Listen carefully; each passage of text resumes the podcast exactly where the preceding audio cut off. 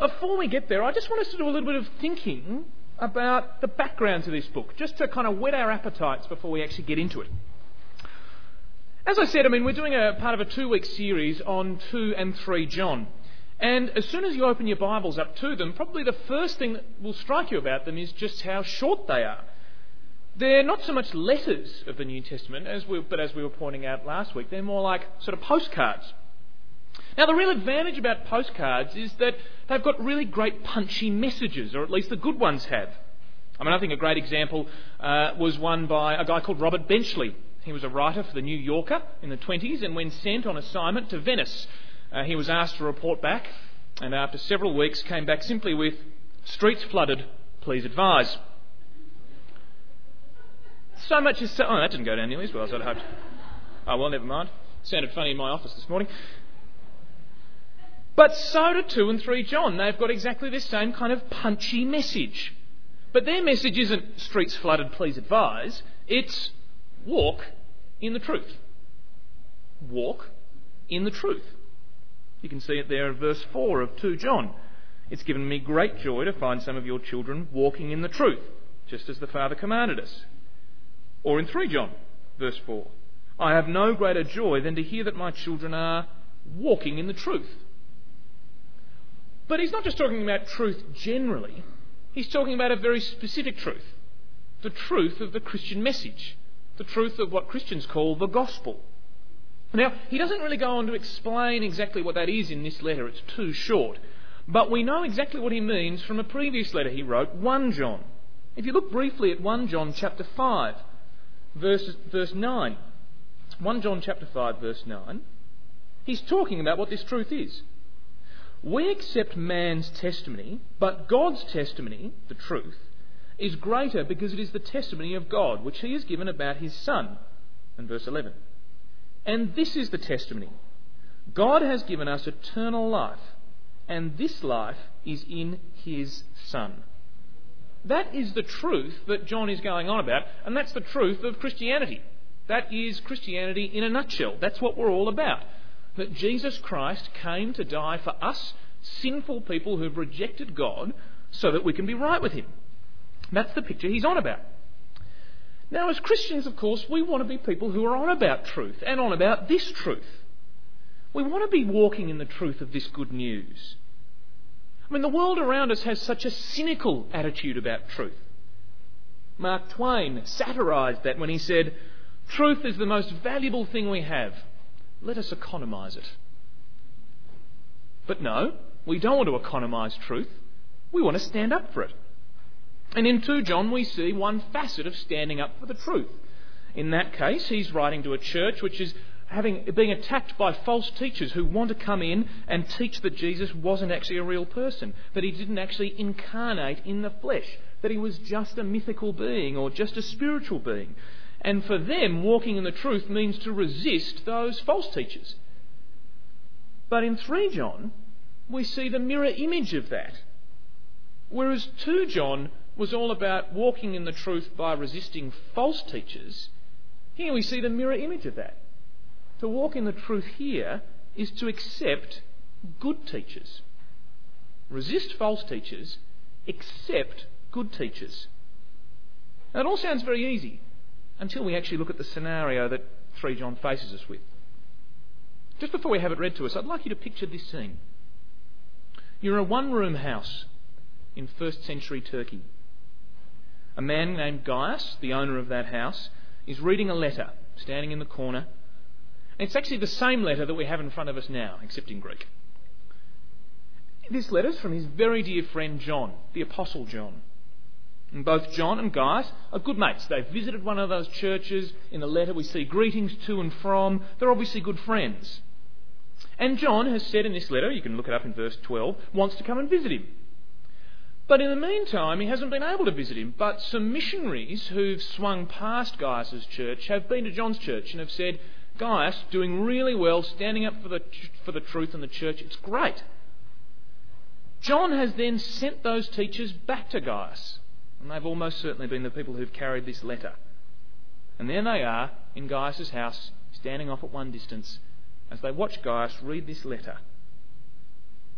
Gaius puts the letter down on the table, sits down on the table, and has a really long, hard think about its contents. Because it's not an easy letter for him to read. So, to understand that, let's have Fiona up and read it, and then we'll get into it.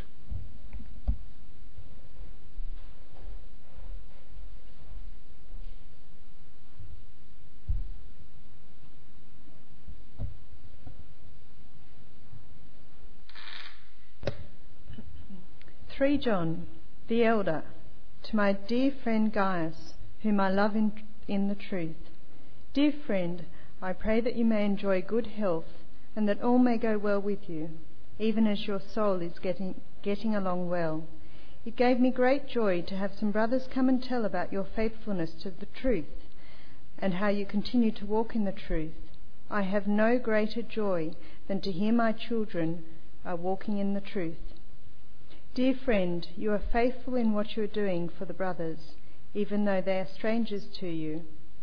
They have told the church about your love. You will do well to send them on their way in a manner worthy of God. It was for the sake of the name that they went out, receiving no help from the pagans. We ought therefore to show hospitality to such men, so that we may work together for the truth. I wrote to the church, but Diotrephes, who loves to be first will have nothing to do with us. So if I come, I will call attention to what he is doing, gossiping maliciously about us. Not satisfied with that, he refuses to welcome the brothers. He also stops those who want to do so and puts them out of the church.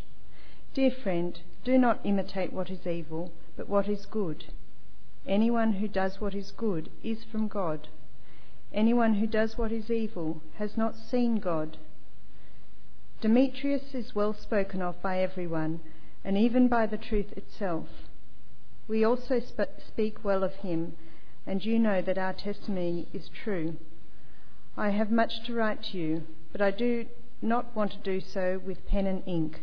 I hope to see you soon, and we will talk face to face. Peace to you. The friends here send their greetings. Greet the friends there by name. Thanks very much. Now, as we read through that letter, we see three main characters crop up Gaius, uh, Diotrephes, and Demetrius. And I think they're a good way of looking at the letter in a whole and understanding it. So, if you're a note taker, the first point is simply called Gaius. Now, he's the first person we meet in this letter, and straight away we're struck by his character. He's a good man who's faithful to the truth and, again, a key word, continues to walk in it. Look at verse 3. It gave me great joy to have some brothers come and tell about your faithfulness to the truth and how you continue to walk in the truth. But now John is encouraging him not only to continue to walk in that, but to demonstrate that walk through how he acts. Look with me at verses 5 to 8. Dear friend, you're faithful in what you're doing for the brothers, even though they're strangers to you. They have told the church about your love. You will do well to send them on their way in a manner worthy of God. It was for the sake of the name that they went out, receiving no help from the pagans. We ought therefore to show hospitality to such men, so that we may work together for the truth. You see, these missionaries who are huddled in Gaius' house, waiting for him to finish the letter and waiting for his decision as to what he'll do, they're not like the false teachers of 2 John, who refuse to acknowledge that Jesus came in the flesh. No, on the contrary, these are the kind of people who you want in your house. These are the kind of people you want in your church. They're good teachers. It says there in verse 7 it's for the sake of the name. That is, Jesus' name, they went out from John's church to go and preach. These are the good guys. We want these people in our churches. And therefore, even though it says here, you can look in verse 5, they're kind of relative strangers to Gaius, far from rejecting them, as he should the teachers of 2 John, he should actually show a hospitality to them in a way, it even says here, that's worthy of God. So that is what it means here to accept the truth and to walk in the truth. To accept good teaching and teachers and promote them. Now, how does that actually apply to us? Well, I think it applies in a couple of ways. Generally, I think it has to mean that we need to do the same thing. we need to accept good teachers who hold on to the gospel. They're the kind of teachers that we want in our churches, and the kind of teachers who don't do that are the people we don't want in our churches. It's important to have sound doctrine. That's absolutely right. And 2 John makes it abundantly clear. But sometimes I wonder if, because we're so well educated in evangelical churches, we can sometimes almost get too pedantic. We can also become too picky. People come home from sort of Sunday morning church and have roast preacher for lunch. Or in, uh, in Bible study, you've probably, obviously, you've just had some roast. Hope, hope you didn't have a roast this morning, this afternoon, Linda. Uh, or you have people in Bible studies. You can see the person there, the eager beaver. You're the Bible study leader, you're going through it, you're thinking, okay, I know what I'm going to say here, and you can see them. They're almost sitting forward on their chair, their pen is ready to pounce, they're ready to go. As soon as you mutter something, even the slightest bit that might not come from the passage, you know you're going to get jumped on from a great height. Now, that kind of thing is just not helpful, is it? It's just not the kind of thing you want. Pedantry doesn't help anyone. Don't mishear me. I'm not saying that we should be sloppy. We should be very tight with our doctrine, and we always want to be becoming closer to the truth. But we've all got faults. We've all got errors. And let's face it, if they're minor, but that teacher is holding on to the sound doctrine of the gospel, the truth that was passed down, the testimony of God from 1 John, they are the kind of a person we want in our churches. That's the kind of teacher we want, and the kind of teachers we should be supporting. But I think that we can apply it more specifically than that as well, though, can't we? Because this letter tells us a lot about what our attitude should be towards missionaries. Let me just give you two. Financial support. We should be financially supporting missionaries. I think that's a great way in which we can support and show hospitality to missionaries. In fact, it's funny that John here makes a particular point of singling out hospitality as something for Christians to do in verse 7 because, well, no one else will. It was for the sake of the name that they went out, receiving no help from the pagans. And of course, you can't expect pagans to fund Christian ministers, so all the more reason for us to do so. It just so happens that later on tonight we'll be having a presentation from Stuart Brooking. He's from the Australian Overseas Council, which is the body that sponsors the Myanmar Bible College.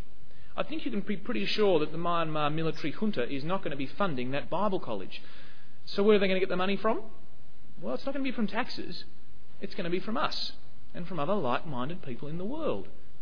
No one else is going to pay for them, so it's up to us as Christians to do so. That's a really practical way that we as a church can help out our brothers who are going out spreading the truth around the world. But secondly, I think this is a great encouragement to us to not feel down about the fact that maybe we're not out doing that ourselves. Sometimes I think we can feel a bit inadequate that we're not the people out on the front line doing the missionary work. Or maybe we feel a bit, we don't feel quite the right thing because we're not gifted with evangelism. We're not the kind of up the front person who's great at presenting that message. But this shows that we can be in partnership with people like that together. Look at me in verse 8. We ought therefore to show hospitality to such men so that we may work together for the truth. It's not them working for the truth and us just bankrolling it. It's not us working for the truth and them just taking our money. It's us working together for the truth. We can't all be evangelists. We can't all be missionaries. But we can all work together as a team, each using our gifts together to build the other one up, so that through our money, things like the Myanmar Bible College can keep going and indigenous Burmese people can preach the gospel to these people as they should. I mean, I've got to say, coming to church by the bridge has been really encouraging like that. I, was actually surprised at just how much ministry support we do have for missionaries, far more than my church at home in Tasmania. It's really encouraging, and I just really want to see us continue to do that. But of course, that means thinking about how we're going to fund it. And that may mean some changes for you and for me. But secondly, we've gone from Gaius but we now come to another character, Diotrephes, my second point. Now, Gaius is told to continue walking in the truth by supporting those teachers who preach the truth. But as we read on in 3 John, we begin to see that maybe that is not such a simple task as it might at first seem. Look with me at verse 9 and 10. I wrote to the church, but Diotrephes, who loves to be first, will have nothing to do with us. So if I come, I will call attention to what he's doing gossiping maliciously about us. Not satisfied with that, he refuses to welcome the brothers. He also stops those who want to do so and puts them out of the church. You see, it would seem reading between the lines here that this particular church has been, inverted commas, taken over by this guy, Diotrephes. We don't know exactly who he is. There's every chance that he's even an elder. We know that there are elders uh, in the New Testament who don't always do what they should, and Diotrephes, if he's one of those, is certainly, he fits that bill. John has already written to the church, we can see that there, asking them, I think probably, to show hospitality to these missionaries. And yet Diotrephes has said, No way, I'm just not interested in that. Now, it's interesting, isn't it, when you look at the kind of motivations that lead an elder of a church to block out gospel preaching uh, missionaries. You wonder how a person gets to that stage. And yet, well, it's actually quite basic. It's ambition. I wrote to the church, verse 9, but Diotrephes, who loves to be first, will have nothing to do with us. It's ambition. Now, it's funny because ambition in our culture isn't a dirty word. Like, it's a good thing. We're told to be ambitious. You can get those really naff kind of posters which have, you know, some, I don't know, like generally a fluffy scene. Maybe, probably not kittens for ambition. That's generally, generally find them more in churches. Uh, but, you know, you see a killer whale, or the one I like, there's a mountaineer. There's a mountaineer and he's just, he's just striving up to the top of the mountain and, you know, there's this glorious kind of sunset in the background and there he is and he, you can, he's absolutely on top of the world and it says, ambition, aspire to climb as far as you can dream. I personally like the alternative one, which is uh, it looks almost exactly the same, but for the picture, it's got a bear about to catch a salmon, and it says, Ambition, the journey of a thousand miles sometimes ends very, very badly.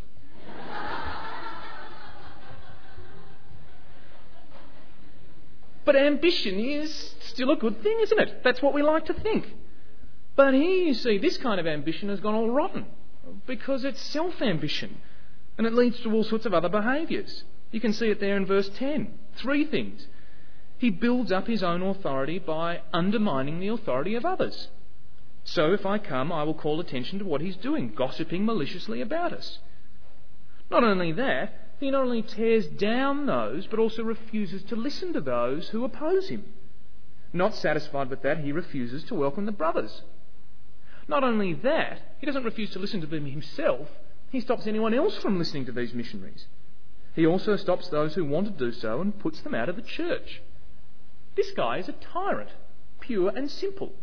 And he's using all the tactics that tyrants have used for thousands of years. You only need to look at what's happening on in Myanmar at the moment to see exactly that going on. What happens when there's the merest whiff of dissent amongst the populace? The military junta comes down, they start smear campaigning the organisers, they start arresting and imprisoning opposition leaders, and they crack down on communications like telephone and internet. That's what they do. That's what tyrants do. They must have read 3 John because that's exactly what he's doing. So we can now see why Gaius is looking so nervously at these missionaries across his dinner table as they're standing in front of him. They're asking him to welcome them into his church. And yet, what they're asking him to do, and what John's asking him to do, is to stand up against a powerful elder who's pressuring him not to welcome visiting teachers. If he does welcome them, he risks being kicked out of a church, along with all the support networks that that involves. It's not just him being kicked out of a church, it would be almost certainly his family as well. And all of this for people who, the letter admits, are basically strangers to him. It would be like being asked to become a resistance member in the underground army against the Burmese junta.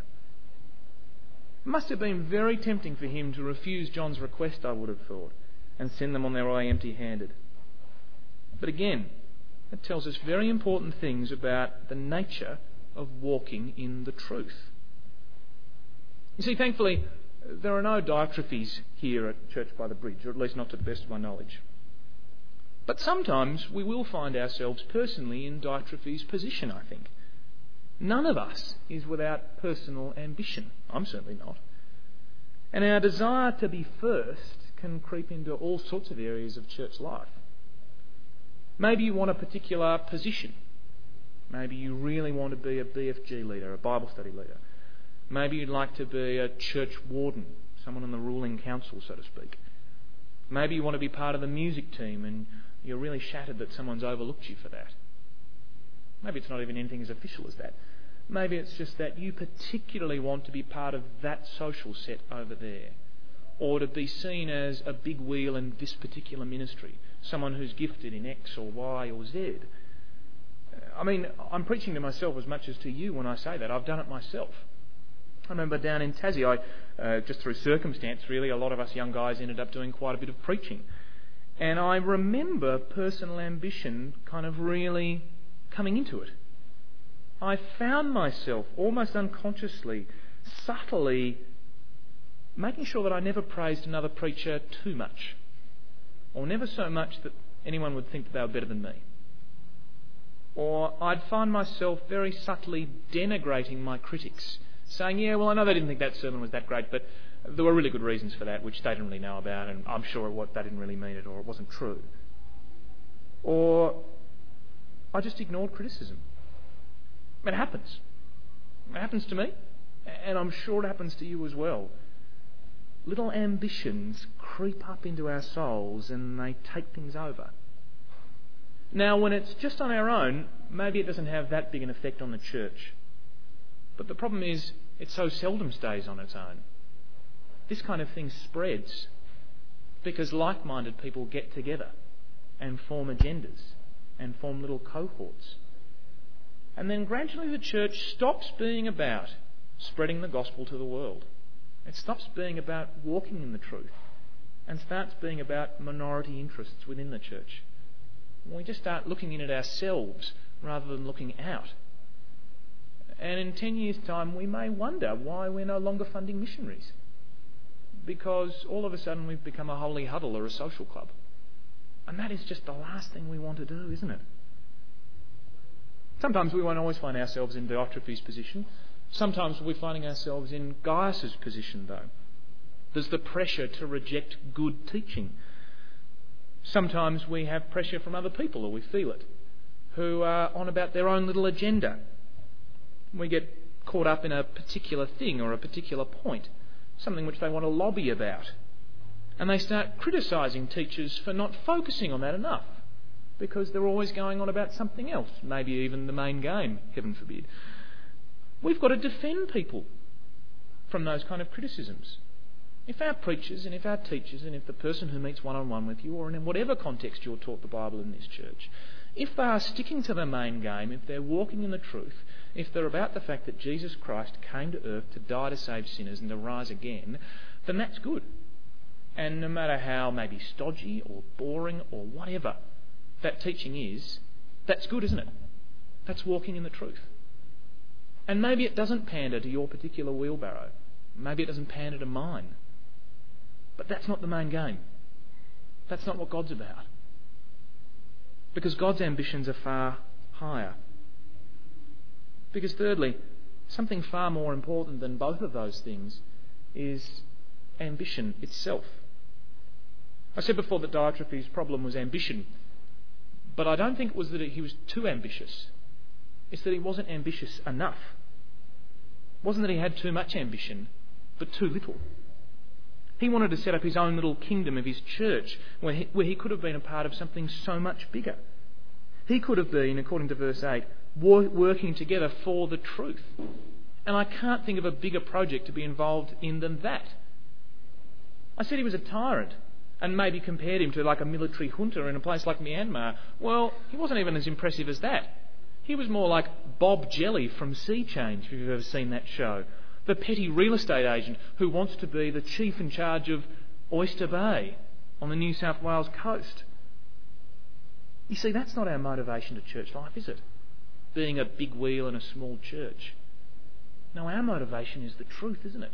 Being part of something bigger than this country, bigger than this world, as big as the universe, the Bible says.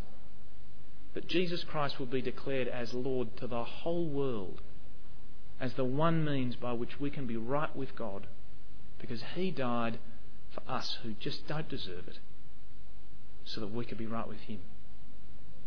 There is no bigger project to be part of, no bigger ambition for us as individuals or us as this church. And that's the church Gaius had to make. It's particularly typified by Demetrius, my third and final point. Look at verse 11. Dear friend, Don't imitate what's evil, but what's good. Anyone who does what is good is from God. Anyone who does what is evil is, has not seen God. Demetrius is well spoken of by everyone, and even by the truth itself. We also speak well of him, and you know that our testimony is true. Gaius has to make a choice about who he's going to imitate. He could imitate Diotrephes. It would be much easier. He's not going to come under the hammer if he does that. Or he could imitate Demetrius, who's well spoken of by everyone, who was possibly even one of the missionaries standing there in the room with him as he ponders over this letter. And yet, it's going to cost him to do it. It's the same choice we have to make. Will I make the spread of the truth of the gospel my top priority? Or will I cave in to my own petty ambitions? Or fail to stand up against the petty ambitions of others? In short, will I keep walking in the truth? That's the question that this asked me. That's the question it asks all of us. Now, I don't know what decision Gaius made. The letter doesn't go on to tell us. I hope that the fact that 3 John survived and is now in our Bibles means that he didn't throw it away in disgust, that he kept it and it made its way into Scripture and that he pulled through. But we don't know. But I do know what we should be doing. I know what I should be doing. And that's something that we should be praying. So let me pray.